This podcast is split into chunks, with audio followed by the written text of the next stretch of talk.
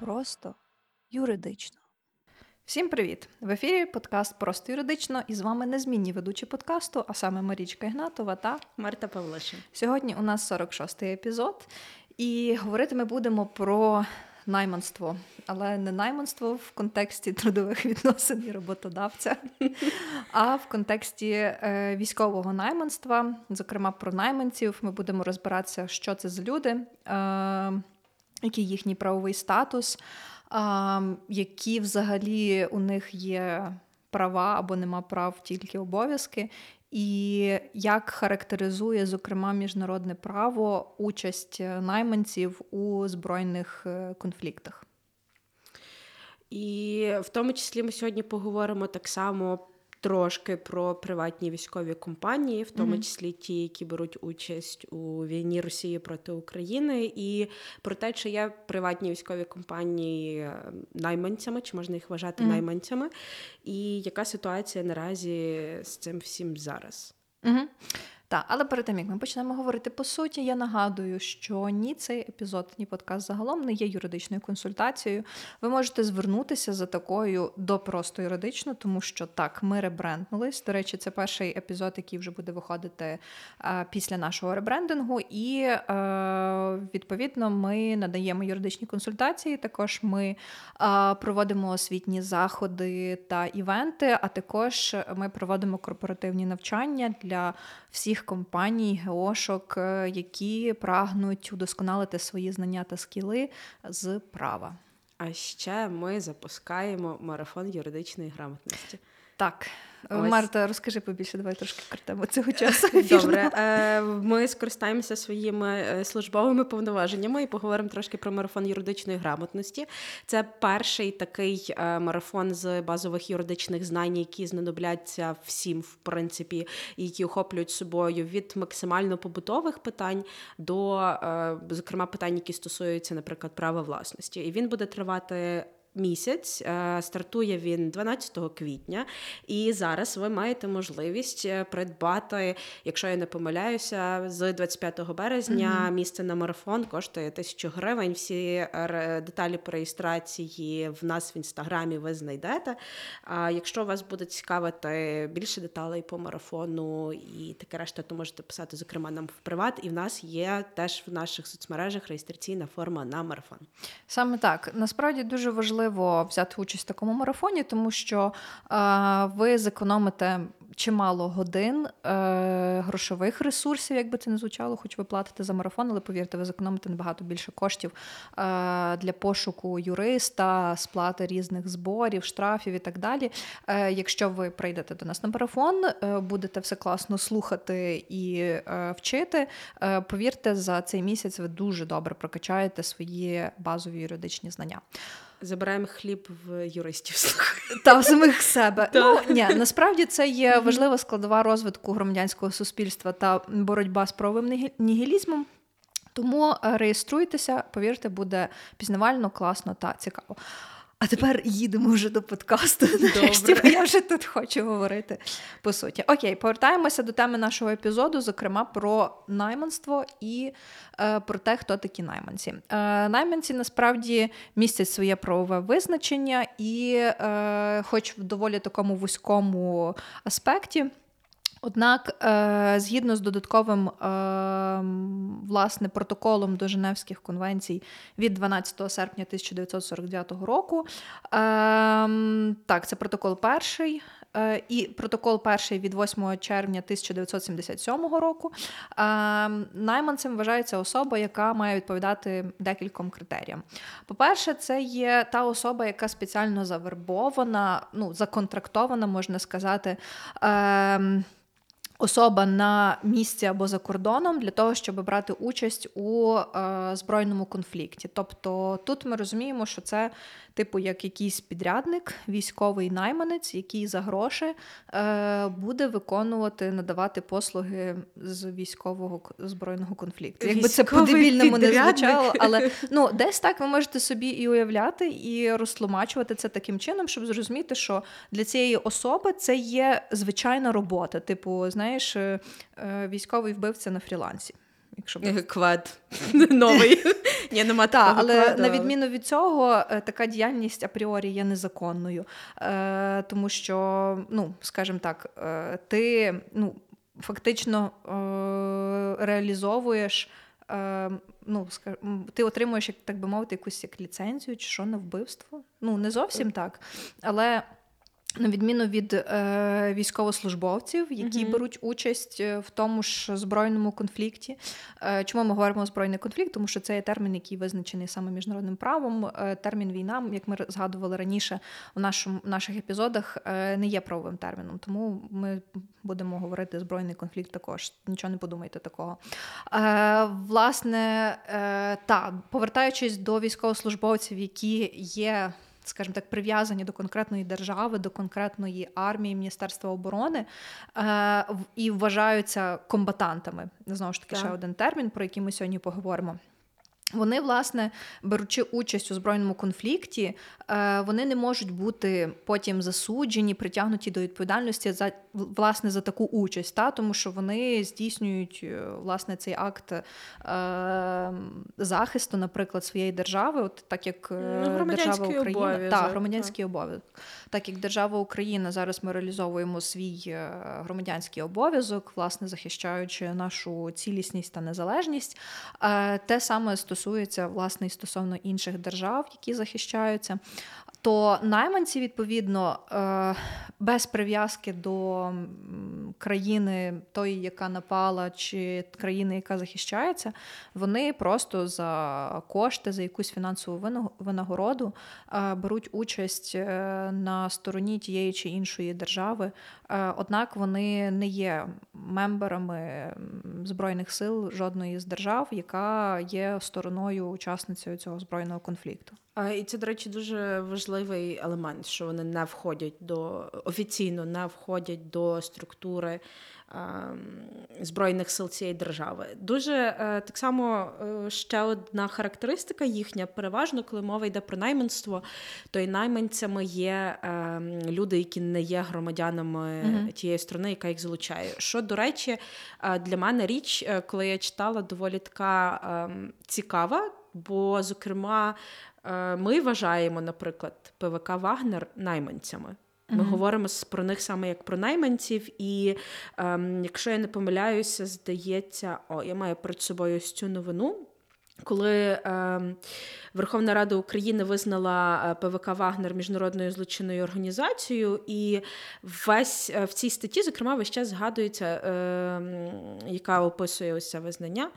Ем, згадується, що вони найманці. Хоча мені цікаво, чому ми їх в контексті України називаємо найманцями, чи можуть вони вважатися найманцями, якщо вони є громадяни Росії.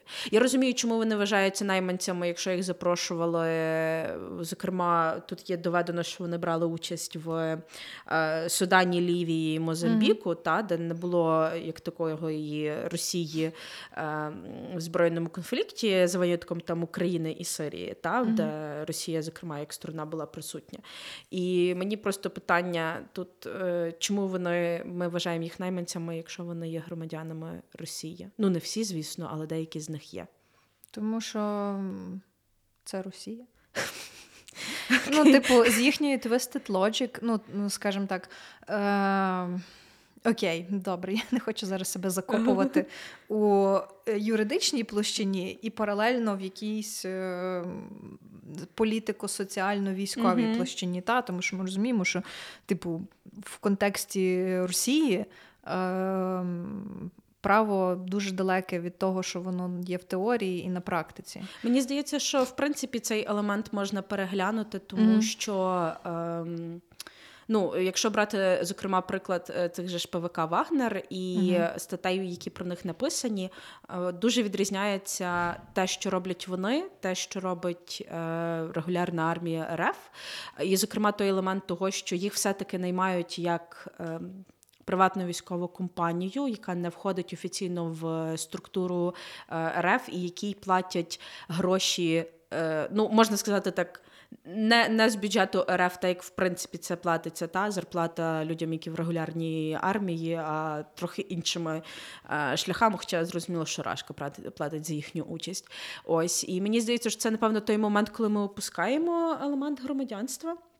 Називаючи їх найманцями, або, наприклад, вживаємо поняття найманство не в юридичній площині, а більше в такій от е, навколо політичній. Угу. І чому в мене в принципі виникло е, це питання? Тому що свого часу штати так само залучали е, відому приватну військову компанію Blackwater. Зараз вона взагалі називається якось по-іншому. Вона Ем, потім називалась XE Space. Ні, вона Це вона потім називалася. Так, потім називалась, потім вона називалась Academy, а зараз вона здається називається взагалі Constellis. Ось, хоча всі її знають як Blackwater. Mm-hmm. І, наприклад, вона в тому числі складається з там колишніх ветеранів е, армії США, і в тому числі, зокрема, е, здається, Blackwater охороняли посольство штатів в 2008 році е, в Кабулі.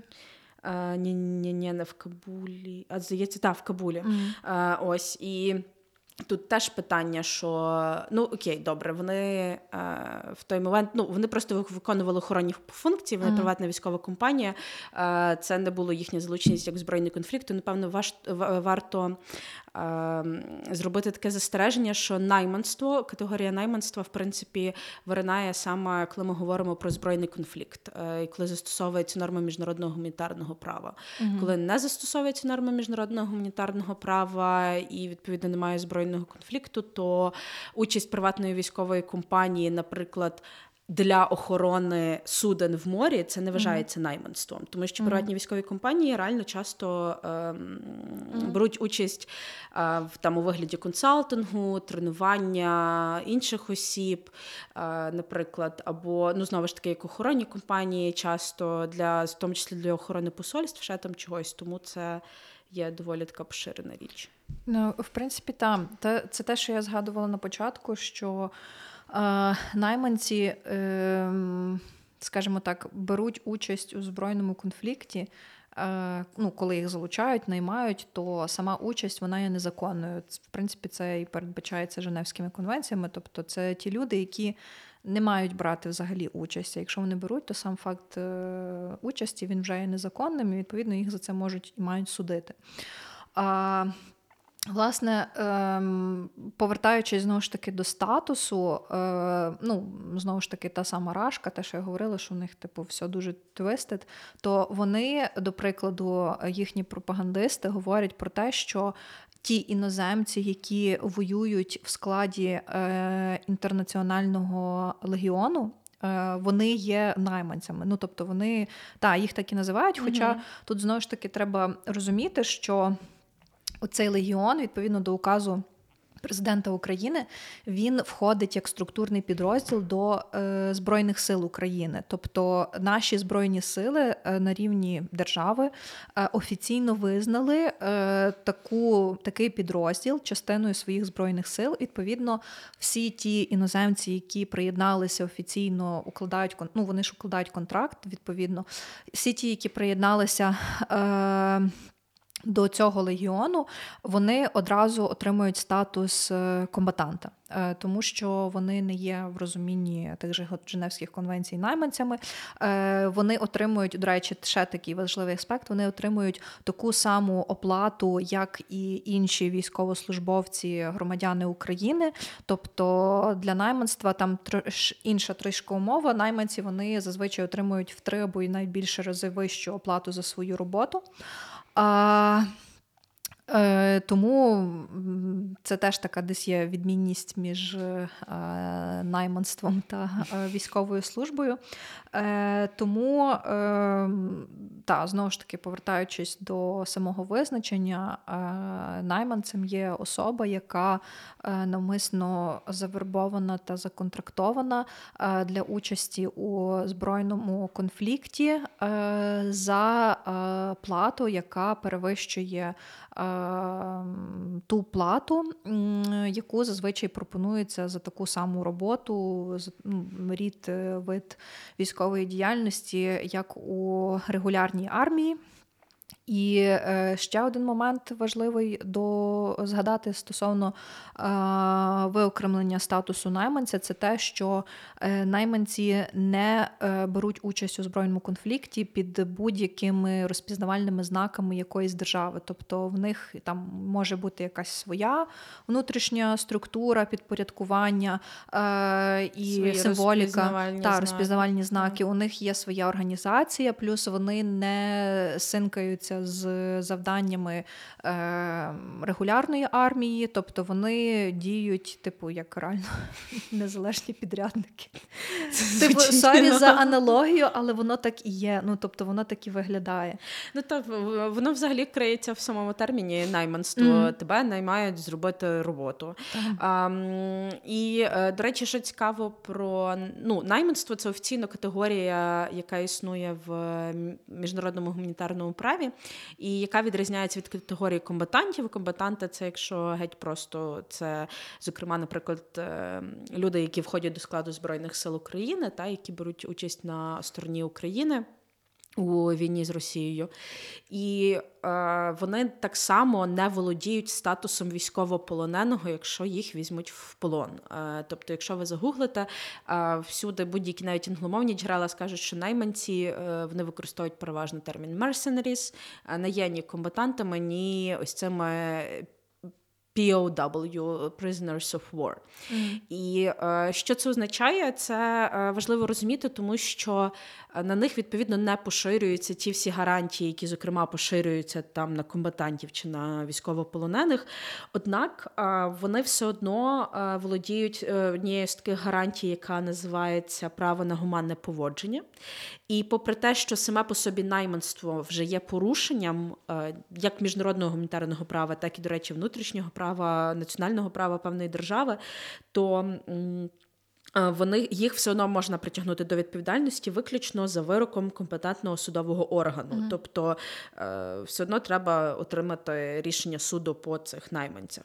В Україні, до речі, е, Найманство криміналізовано, передбачена відповідна стаття е, в 477 е, 477 стаття, 447 стаття Кримінального кодексу е, України, яка так і є, називається найманство, і там ем, не тільки сама участь, та, от там передбачено, що навіть вербування, фінансування, матеріальне забезпечення, навчання а, з метою використання в збройних конфліктах, воєнних або насильницьких діях, спрямованих на насильницьку зміну чи повалення конституційного ладу, захоплення державної влади, перешкоджання діяльності органів державної влади, чи порушення територіальної ціль- цілісності, а також використання найманців в збройних конфліктах, воєнних або насильницьких діях, вони в нас, а, до речі, одразу там позбавлення волі передбачено як е, санкція. От і. Е, а за участь, здається, це частина четверта, і там за участь е, найманців в збройному конфлікті передбачене позбавлення волі на строк від 5 до 10 років. Ем, До речі, є ще підстава, яка передбачає звільнення від відповідальності найманця. Вона застосовується частина 5 статті 447. Е, Вона передбачає, що е, якщо він до притягнення кримінальної відповідальності добровільно припинив участь у збройному конфлікті, воєнних або насильницьких діях та повідомив про свою участь у конфлікті, воєнних або насильницьких діях, або іншим чином сприяв припиненню або розкриттю злочинів, е, злочинів, передбачених частинами 1 і 3 цієї статті, якщо в його діях немає е, складу іншого злочину. Тобто, якщо ти просто найманець, учасник, тобто ти не був е, залучений до вербування, фінансування і решти, і ти щиро покаєшся, припиниш це робити і е, допоможеш розслідувати, хто були задіяні в цьому найманстві, то тебе можуть е, звільнити від кримінальної відповідальності. І там, до речі, теж є перелік е, осіб, які вважаються найманцями е, в контексті цієї статті. От, ну та спеціально завербовані, так як Марічка вже перелічила е, в цих попередніх ознаках, Мгм. хто такий найманець. Вони, в принципі, співпадають з е, Ну так, тому Женевськими конвенціями. так. це ну. Цей розділ, про який Марта згадувала, кримінального кодексу, власне, він і є відображенням, мені здається, практично слово в слово тих положень, які є в міжнародних договорах, які Верховна Рада ратифікувала та інкорпорувала Мгм. в наше національне законодавство. По найманцях ще важливо сказати, що та я раніше говорила, що вони не мають статусу комбатантів з ряду причин. Мгм. Знову ж таки, власне, виключно через свій статус. І при цьому вони не можуть ніколи отримати статусу військовополоненого. Тобто на них не будуть поширюватися ці гарантії, знову ж таки, міжнародного права. Тобто, умовно кажучи, якщо е, в результаті виконання якоїсь певної військової дії чи операції. Е, Беруться в полон. Ну зараз ми говоримо не в юридичній категорії. Просто ти затримуєш людей військових е, і починаєш там з'ясовувати, хто такі, куди належать. Там дивишся по документах і розумієш, що там частина з них чи всі це є власне найманці. То е, вони не отримують статусу військовополоненого, тобто ти їх е, ну, ти до них ставишся тепер в юридичній стороні, власне, як до цих осіб, які підлягають відповідальності за е, статтею 447 Кримінального кодексу Мгм. України.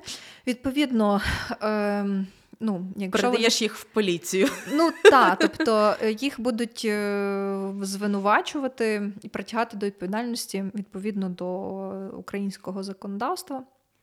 Ем, до речі, цікаво, я не досліджувала це питання з приводу якоїсь екстрадиції. Якщо, допустимо, ну, встановлюється, що це є громадянин якоїсь певної держави, та, і він як найманець поїхав воювати, то чи там треба буде його віддавати, чи Україна сама буде вирішувати, що з ним робити. Бо, до прикладу, це, по-моєму, Сербія сказала, що якщо хтось із їх е, громадян буде воювати на стороні Рашки, то як тільки вони приїдуть на територію Сербії, повернуться, їх будуть е, притягати до кримінальної відповідальності. От ну те саме мені здається цікаво за екстрадицію. Якщо ми, наприклад, е, тут виявляємо, що якийсь серб е, воює за Рашку, ми його взяли в полон і розуміємо, що він найманець, і його треба притягати до кримінальної відповідальності. Ну тут мені здається, вже відповідно до тих міжнародних договорів про співпрацю в кримінальних та цивільних справах буде вирішуватися там за запитами.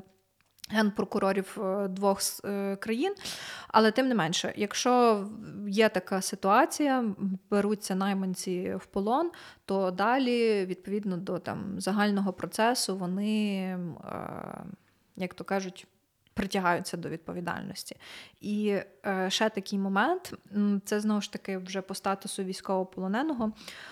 Е, Є вимоги відповідні стосовно поводження з військовополоненими. Е, Ті самі Женевські конвенції передбачають, що військовополонені не можуть утримуватися в загальних місцях позбавлення волі, в СІЗО і так далі. і так далі. Вони мають утримуватися в спеціальних е, таборах для військовополонених.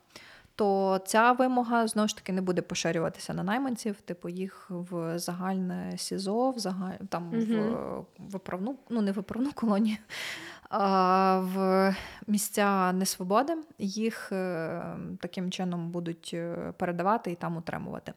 Ем, Власне, до чого я це все веду? Тому що є ще зворотня сторона медалі. Зокрема, е, то, що говорить Рашка, коли вона говорить про тих же самих найманців, які воюють на стороні України. Вони е, знову ж таки, коли зручно вони посилаються на конвенції, коли не незручно, то не посилаються. І тому, коли вони говорять е, про найманців, е, зокрема, був кейс стосовно трьох іноземних військових, які воювали в складі інтернаціонального легіону.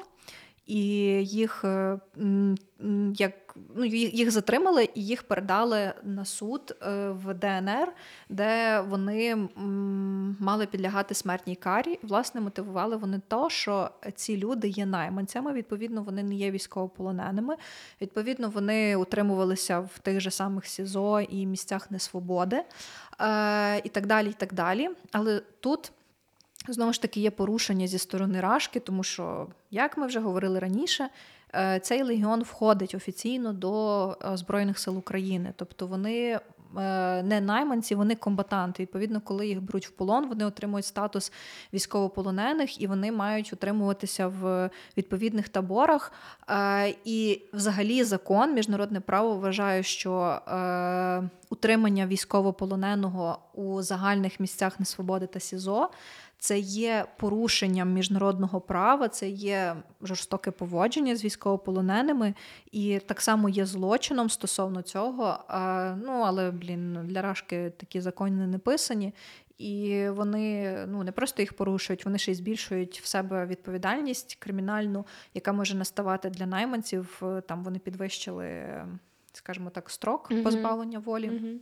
Ось е, тому продовжую говорити, що це все дуже twisted logic. Але для нас, адекватних людей, ми маємо розуміти для себе, що найманці не можуть бути комбатантами, і вони не можуть мати статусу військовополонених. Відповідно, вони не мають всіх тих гарантій е, соціальних, як би це не звучало.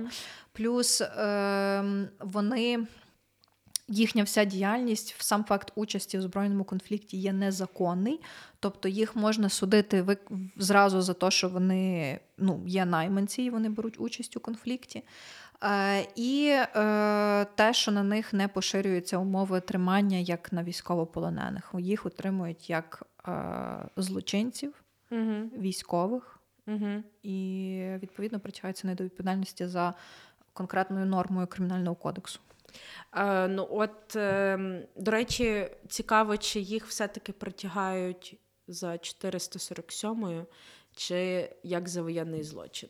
А, бо я намагалась е, знайти, чи вважається найманство воєнним злочином. В умовах збройного конфлікту з Римським статутом я не пригадую, чи в статті 8 воно було е, прилічене, тому що все-таки Стаття 8 вона має відсилку до е, того, що е, якщо це там заборонено звичаєвим е, правом, а зокрема міжнародне гуманітарне право, це є звичаєве право. Якщо це десь згадується в Женевських конвенціях, то типу порушення МГП є злочином, є воєнним злочином. Ось цікаво, чи найманство є воєнним злочином і чи. Воно йде за 438-ю, чи ми судимо цих найманців, ем, які беруть участь е, в збройному конфлікті, все-таки за 447 Чому я його питаю? Чому я про це питаю? Тому що нам варто розмежовувати все-таки законодавство, яке існує в період воєнного стану, тому що це норми міжнародного гуманітарного права, які застосовуються в цей період часу, і законодавство, яке діє в цивільний час, коли немає воєнного стану. Тому що там тоді не застосовуються норми міжнародного гуманітарного права, але найманство як вид е, діяльності не зникає. Тому ось ця стаття 447, е, от по ній так само можуть притягати до відповідальності і в мирний час, наприклад, е, та якщо людина знову ж таки завербована, бо як ми пам'ятаємо з цієї статті, яку я цитувала, там не тільки згадувався збройний конфлікт, а там в тому числі і згадувалися, наприклад, там насильницькі дії згадувалися, і які спрямовані на насильницьку зміну чи повалення конституційного ладу, захоплення державної влади, а це може відбуватися і в той період, коли е, немає, зокрема, та, воєнного стану, наприклад. Тому це цікава категорія для того, щоб е- розібратися, наприклад. Ти вже щось познаходила? Так, я відкрила Римський статут. Е, ну, дивись, типу, є стаття про злочин агресії, і тут вказано, що е, для цілей пункту 1 акт агресії організа... е, Акт агресії означає застосування збройних сил державою проти суверенітету та та та незалежності е, іншої держави чи в будь-який інший спосіб, несумісний статутом ООН. Будь-який з таких актів, незалежно від оголошення війни, буде кваліфікуватися відповідно до резолюції е, 3314 е, Генасамблеї ООН е, як акт агресії, зокрема направлення державою або від імені держави озброєних банд, груп та іррегулярних сил або найманців, які вчиняють акти застосування збройних сил проти іншої держави, які мають настільки серйозний характер, що це рівноцінно переліченим вище актам або її істотний участі в них. Е, ось ця е, стаття, яку ти тільки що процитувала, ем, вона стосується саме злочину агресії. Mm-hmm. Агресії по ньому будуть притягувати Рашку, в тому Мгм. числі, тому що Рашка залучила ПВК Вагнер е, до війні до війни в Україні і. Відповідно, Росію е, за це будуть притягувати до відповідальності, бо це е, по факту е, там як би це contributed, але це англійське слово. Ну, підсилює та момент того, що Росія вчинила злочин агресії, але є один нюанс. Міжнародний кримінальний суд не може в контексті нашої війни з Росією розглядати злочин агресії. Е, Це один великий камінь спотикання е, стосовно притягнення Росії до відповідальності за злочин агресії, е, через який, зокрема, говорять і про- створення спеціального трибуналу, який би мав е, юрисдикцію розглядати саме питання злочину агресії. Наразі ми можемо тільки говорити про те, що в міжнародному кримінальному суді Україна, висуваючи обвинувачення проти Росії, може говорити тільки про порушення е, воєнних злочинів, злочинів проти людяності. І, до речі, здається. В одному з останніх звітів ООН, е, до речі, той звіт, який е, дуже сильно всі заговнили, е, там, здається, йде мова про те, що незалежна комісія виявила ознаки злочинів проти людяності, вчинених Росією в Україні. І, ну, і злочин геноциду так само туди входить.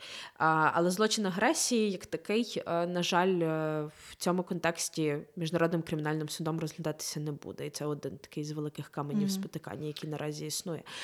От, в принципі, це, до речі, цікава річ, якою можна поцікавитись. Можливо, ви цим цікавилися, і можете нам, зокрема, написати в коментарях, чи участь як найманця вважається там воєнним злочином, все таке. Ось, бо мені здається, що це доволі. Марта, розслабся, нам в коментарях ніхто не напише. А раптом хтось Ну, досліджує це питання. Розумієш, що воно складне? але- Я ще дивись, що тут вичитала в римському статуті, поки ти це все розповідала. Ага. Ем, згадка про вербування Так. як таке згадується в контексті е, дітей. Ага. Тобто е, набір то? або вербування дітей віком до 15 років до складу національних збройних сил або використання їх для активної участі у бойових діях. Коротше, юн армія Та, російська. Та, та, та, це, типу, Це вже порушення. м, та, ну тобто це є в контексті, зокрема, статті 8. Як Гітлер Югент колись. Мгм. Ну, Чого ні? та. А, ось я, до речі, ем, ми от це говорили багато про. Е, Про збройний конфлікт міжнародного гуманітарне право і найманство в цивільний час. А, якщо вам цікаво, як діють приватні військові Мгм. компанії в цивільний час і, і час, і яка ситуація в Україні, то, наприклад, країна є однією із 37 держав, які є сторонами міжнародної конвенції про боротьбу з вербуванням, використанням, фінансуванням і навчанням найманців. І е, ці держави вони зобов'язались не користуватись послугами найманців і визнавати найманство злочином за національним законодавством, так як це є в Україні. Я не знаю, чи Росія є стороною цієї е, конвенції, тому що все-таки в Росії існує ПВК Вагнер. Правда, цікаво, чи воно офіційно зареєстроване в Росії чи в державі, на яку не поширюється ця конвенція. Але все-таки хіба е, Рашка не включила Вагнер до складу своїх збройних сил? А, з того, що я останній раз читала, здається, вони досі неофіційно е, беруть участь. Ем, там, здається, була якась стаття на Forbes, яка про це говорила. Треба буде її знайти. Е, от, але що цікаво, що тільки 37 держав підписали цю конвенцію. І є держави, де, наприклад, найманство не вважається злочином. Та, якщо в нас це криміналізовано в 447 то в них, наприклад, може бути це не криміналізовано, в цивільний час їх можна, е, ну, типу, вони використовуються. Зокрема, як е, і тут в контексті саме цих от приватних військових компаній, зокрема, як ем, США з цими своїми Blackwater, чи, наприклад, часто згадують у Франції цей французький іноземний легіон, але французький іноземний легіон входить до. Складу французької армії. До речі, в французькому іноземному легіоні є е, багато українців, е, як виявляється. Мій тато колись розповідав, що думав вступити в французький легіон. Але каже, я зустрів твою маму. Треба було маму брати з собою. Цікаво, коли б, якщо б твої батьки були б. Ну, це я зараз так е, трошки жартую, то ти б народилася, тобі б дала б за правом народження статус учасниці французького легіону. Прикинь, Март. Боже, була б легіонерка французька, але прикольно звучить. Е, зато яка в мене була підготовка, слухай, е, прекрасно. От і є держави, в яких відповідно це не вважається злочином, і в цих державах існують ці приватні військові компанії. І, до речі, в Україні mm-hmm. свого часу в нас же ж вічно точиться питання з приватними військовими компаніями, легалізуємо чи ні. І є дуже гарна стаття, яку, зокрема, написав Максим Віщик, який був в нас е, mm-hmm. в одному з епізодів, де ми говорили про міжнародне немертве право е, 21-го року, е, яка називається Приватні військові компанії у тінях безкарності, де Дуже цікаво описав цю проблематику, і де пише, що самі по собі приватні військові компанії вони ну їх не варто демонізувати, це не є апріорі зло. Але звісно, що нам треба враховувати те, що часто приватні військові компанії використовуються державами, особливо авторитарними, та якщо ми говоримо про Росію, mm. для того, щоб вирішувати знаєш, якусь таку брудну роботу, та, якщо так в лапках писати. От Вони е, десь там та, відвертають на е, себе увагу, і плюс держава, вона ж, ну, типу, я, ми ж їх там вони не виступають на нашій стороні. Це вони приватна mm-hmm. військова компанія, хтось їх інший найняв. І держава таким чином знімає з себе відповідальність за дії, які вчинюють приватні військові компанії. Але з другої сторони, ну їх часто наприклад, я знаю, що їх часто використовували для охорони суден для mm-hmm. захисту від е, піратів. Е, в морях е, це було дуже популярно. Ну і знову ж таки для тих же ж для охорони тих же ж посольств. І в Україні свого часу, здається, був скандал з тим, що ну в нас є охоронні компанії, mm-hmm. і йшла мова про те, що закон про охоронні компанії він вимагає доопрацювань, тому що деякі олігархи створили охоронні компанії, які функціонують в Україні по факту як приватна військова компанія. Mm-hmm. І здається, якщо я не помиляюся. Я не впевнена, чи це було з Медведчуком скандал чи ні. Але одна із тих охоронних компаній мала свій тренувальний центр на Трухановому острові, mm-hmm. і там, коротше, було походу, це з ним було пов'язано. Так, походу, це з ним було пов'язано. Але в Україні так, тому в Україні це питання е, ПВК е, стоїть доволі гостро, ще й в контексті е, початку війни в 2014 році. Е, тоді так само було питання із українськими добровольчими батальйонами, чому вони в результаті хтось прийшов та е, в з лави ЗСУ, хтось mm-hmm. в під МВС, е, якраз тому, щоб ну вони мали якийсь там умовно легальний статус, тому що в Україні по факту такий тип діяльності не був легалізований. Mm-hmm. Добровольчі mm-hmm. батальйони по факту з легальної точки зору просто настав цей момент, коли вони мали потримати легальний статус, щоб просто не піти по якійсь із статей. Тут з найманцями і ПВК є один цікавий момент, що е, ну, якщо взяти ту саму Україну, в нас і ПВК заборонені, і найманство заборонене. Ну, тобто, і за то, і за то є кримінальна відповідальність. Е, але якщо брати глобально в світі, то не в кожній країні е, ПВК є поза законом, тобто вони цілком можуть бути. І відповідно, якщо ПВК, її учасники не беруть участь у збройному конфлікті в актах агресії. То інша їхня діяльність, в принципі, може бути законною. Так як ти кажеш, охорона суден, посольств і так далі. і так далі. Mm-hmm. А найманство, воно, в принципі, апріорі є незаконним.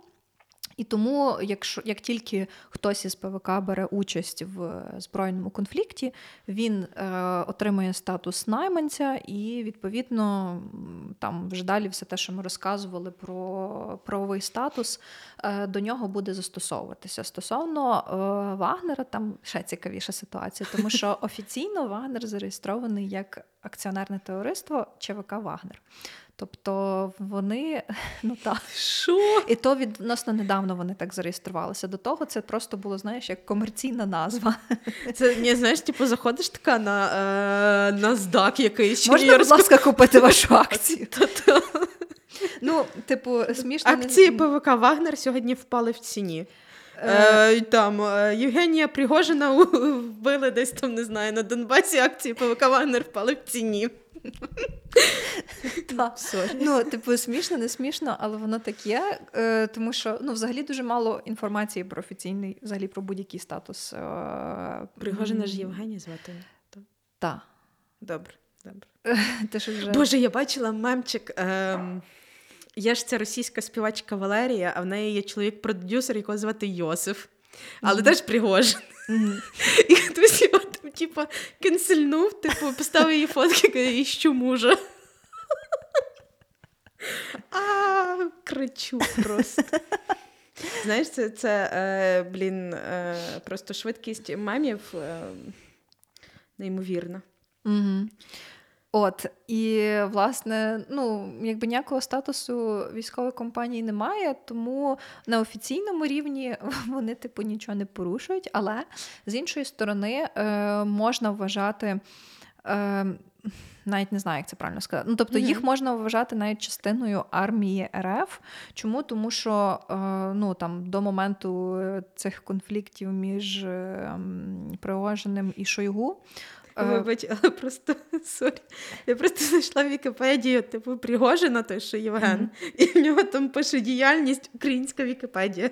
Ресторатор рибацьке харчування. та, типу, блін, я забула, де я бачила, але в хтось розповідав про нього, про те, що він взагалі починав як особи один із особистих шеф-поварів е, Путіна. Тобто він, типу, знаєш, е, майстер на всі руки, реально.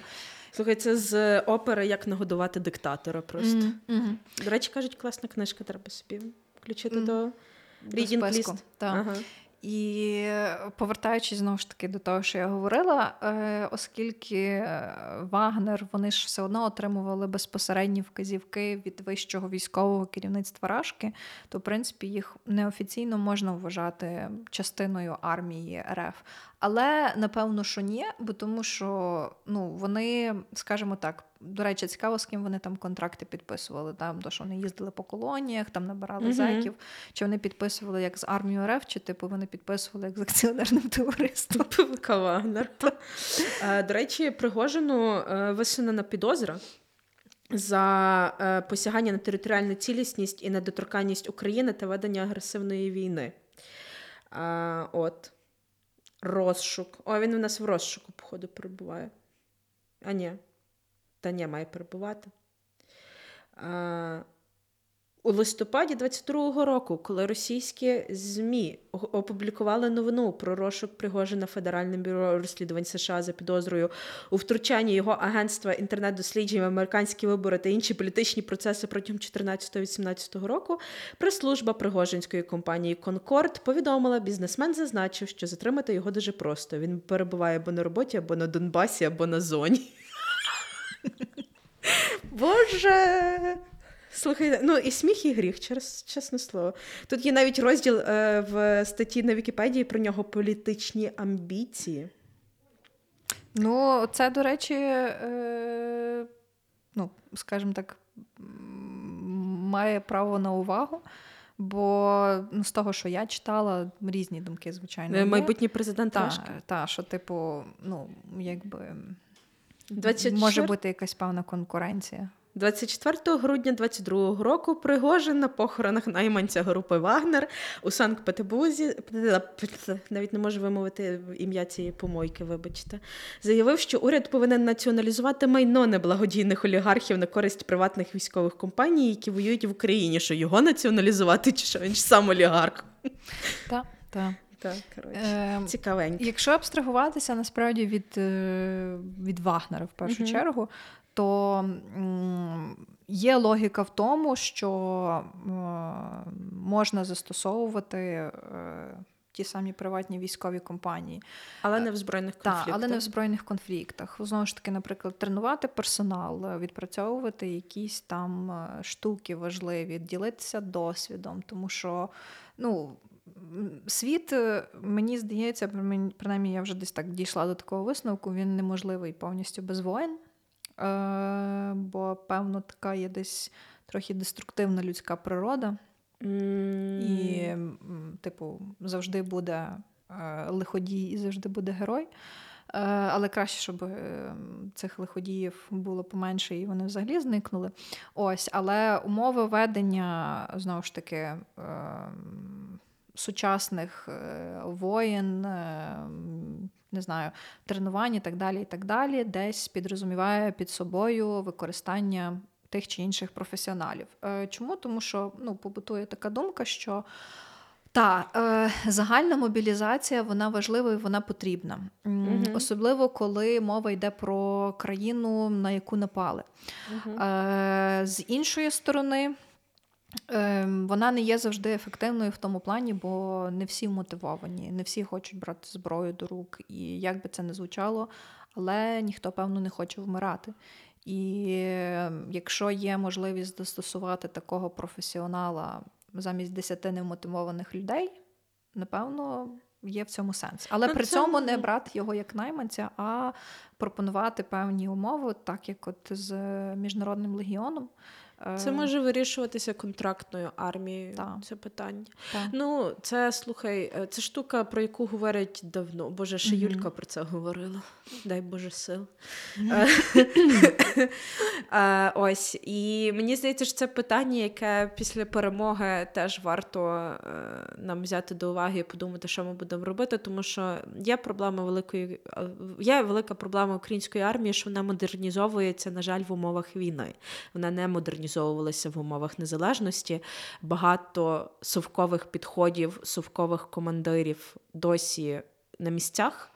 І це проблема. Це проблема. Сувок це дуже велика проблема. Це кракова пухлина, і яку треба вирізати Та, просто при тому, що, втручанням. Е, ну він типу проявляється, зокрема, е, через тих людей, де в голові совок сидить. Знаєш, типу, совок це не про якесь конкретне приміщення, це про те, як ті люди сприймають угу. і як вони все це організовують. Тому е, та, на жаль, е, скажімо так.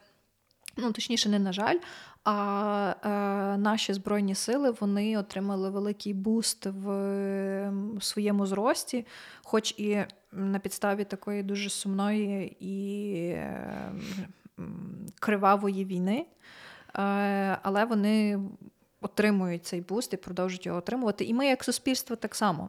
Е, тобто ми зовсім по-іншому все це сприймаємо, і коли ти розумієш десь якусь там совковість чи ще щось, то ти стараєшся її викорінювати. Плюс мої знайомі військові, які е, зараз е, служать, то вони якраз і говорять про те, що, на жаль, ще є дуже багато таких кабінетних е, офіцерів, mm-hmm. власне, всіх закінчувачів воєнної кафедри, е, які, типу, думають, що от просто ми прийшли, покомандували. Але м- в сучасній українській армії е, люди йдуть за авторитетом.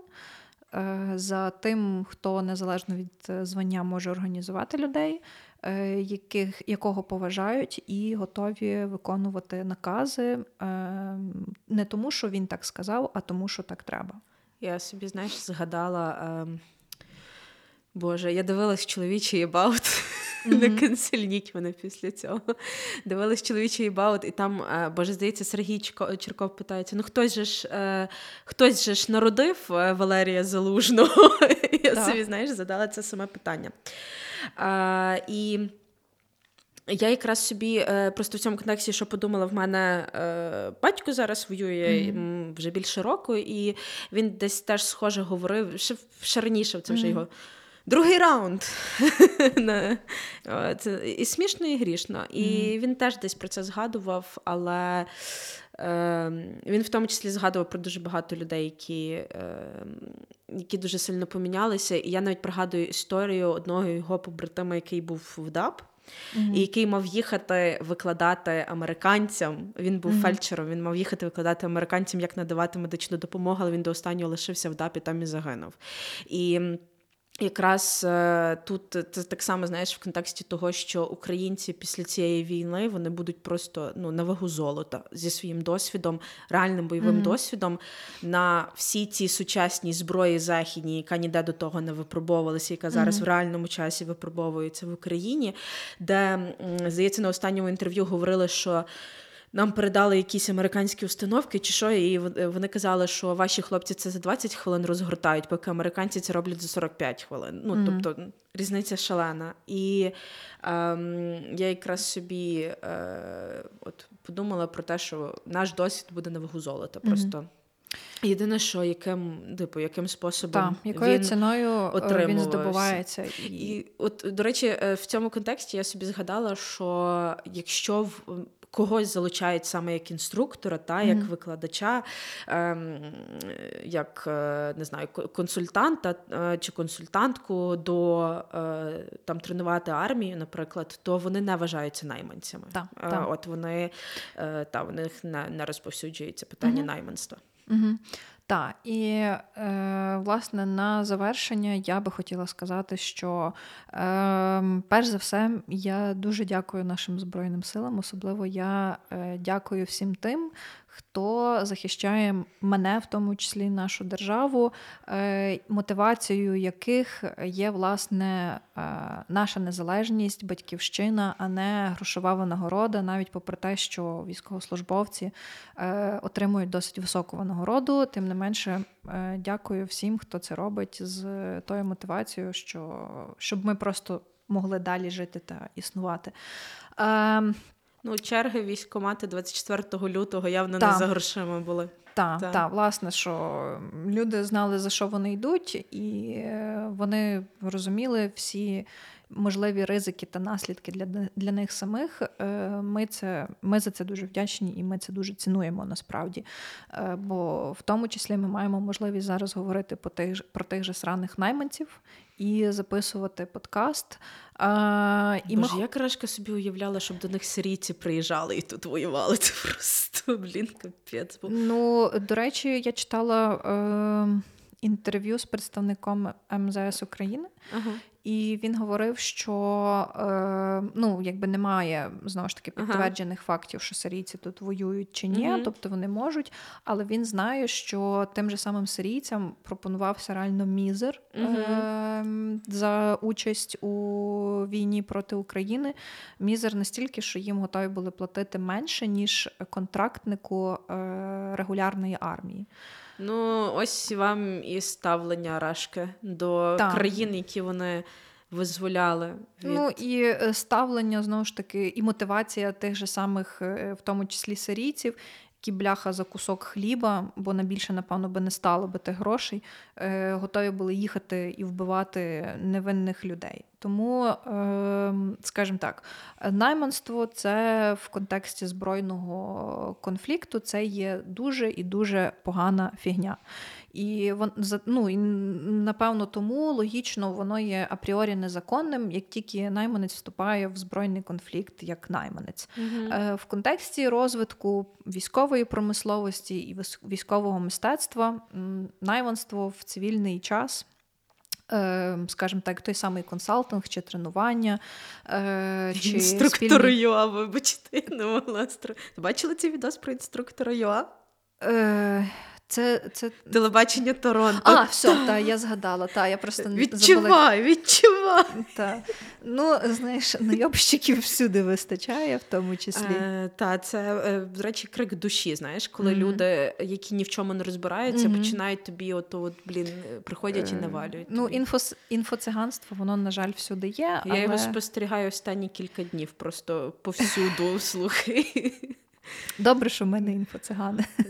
Ми просто говоримо про те, що знаємо. А що не знаємо, ми не говоримо. Або прямо кажемо, що ми не знаємо. Так, Прямо кажемо, що ми не знаємо. Е, та, Тому е, вже знову ж таки підсумовуючи вдруге. Е, я знову ж таки дякую нашим Збройним силам за те, що вони роблять, і що вже більше як 9 років е, вони працюють для України і для всіх її громадян. Ем, я сподіваюся, що цей епізод е, трішки просвітив вас, слухачі, е, хто такі найманці, які бувають статуси взагалі людей, які беруть участь у збройному конфлікті. Ем, і Власне, який ем, я- яка доля таких найманців може бути, якщо їх е, затримують, беруть в полон е, і притягають до кримінальної відповідальності. От і е, я підсумовуючи, скажу, що ем, читайте, цікавтесь тим, що відбувається навколо, особливо в контексті міжнародного гуманітарного права. А якщо вам цікаво, щоб ми більше про це говорили, зокрема на цю тематику, то пишіть нам. Я щиро сподіваюся, що хтось нам буде писати коменти під подкастом. Нарешті в інстаграмі почали писати, то під подкастом теж тепер пишіть. От ем, і е, підписуйтесь на нас. Ми багато дає зараз, і особливо дуже активно. А Та зацініть наш ребрендинг, насправді все дуже класно виглядає. Тут е, велика знову ж таки дяка всій нашій команді. Е, дяка Валі Волковецькому, який вже там три роки робить нам дизайни і всякі картинки, і все, що ми тільки попросимо. І е, Ілоні Губич, нашій smm маркетинг спеціалістці, яка допомагає нам розвивати та просувати наш бренд. Е, ну і Марті, Юлі та Оксані. І Марічці. Та. Всім дякуємо за цю роботу. Тому Скоро річниця просто юридична. ми про це окремо напишемо. Набухаємося. Або ні. Залежить від того, наскільки багато в нас буде роботи Так, період Тому е, та, не губіть нас, навпаки, шукайте нас і будьте з нами. І підписуйтесь в інстаграмі, в телеграмі, в Фейсбуці, в Тіктоці, лайкайте, шарте всім, кого бачите. може забанять, вже, по-моєму, вже здається, Чого? є петиція в е, Україні до президента забанити Тікток. Та бо всі Забан... банять, бо це типу сраний Китай? Китай, та Ну, коротше, шпіонить. е? Ну, можете підписуватися. Та, можете Поки не забанили. Та. А ось а, так само слухайте нас, слухайте нас на Apple Podcast, Google Podcast, SoundCloud, Spotify, NV подкасти, CastBox. Походу, все назвала, правда? Та. Так. Е, ось. Е, Звертайтесь до нас по юридичну допомогу, бо ми тепер консультуємо. Записуйтесь на наш марафон юридичної грамотності. Реєстрація є в нас всюди на наших сторінках. Е, І дякуємо Септо І дуже дякуємо можливість Септу. е, записуватися в їхньому офісі з дуже класною технікою. Власне, їм і завдячуємо за якісний звук е, у ваших вухах. Е, Так само слухайте їхні подкасти. Ой, господи Боже, перший раз зараз буду говорити точно щось завтикаю. Ні. Так, не мали дівки клопоту. До речі, він вийшов недавно, здається, в топи Так, Apple так, подкастів, якщо я не помиляюся. Е, правда? Друге місце. Друге місце. Так. Не мала дівка клопоту, друге місце. Так. Е, Ранкове допіо, Макіавельки і через 378 сторінок. 348. Блін. Ну, ми ніколи Це не дуже можемо. складна назва. Знаєте, ми гуманітарії настільки погано маємо справу з цифрами, що це якийсь капець. Я, я дуже прошу е, вибачення в Тані, що я не можу вимовити її подкаст. Я запишу собі потім на Та я теж собі запишу разу. потім на руці наступного разу. Таня, наступного разу ми правильно назвемо подкаст. Так, ну і дякуємо вам, що ви дослухали цей епізод до кінця. Підписуйтесь на просто юридично, будьте з нами, а ми почуємося з вами вже у наступних епізодах. Всім па-па! Всім па-па.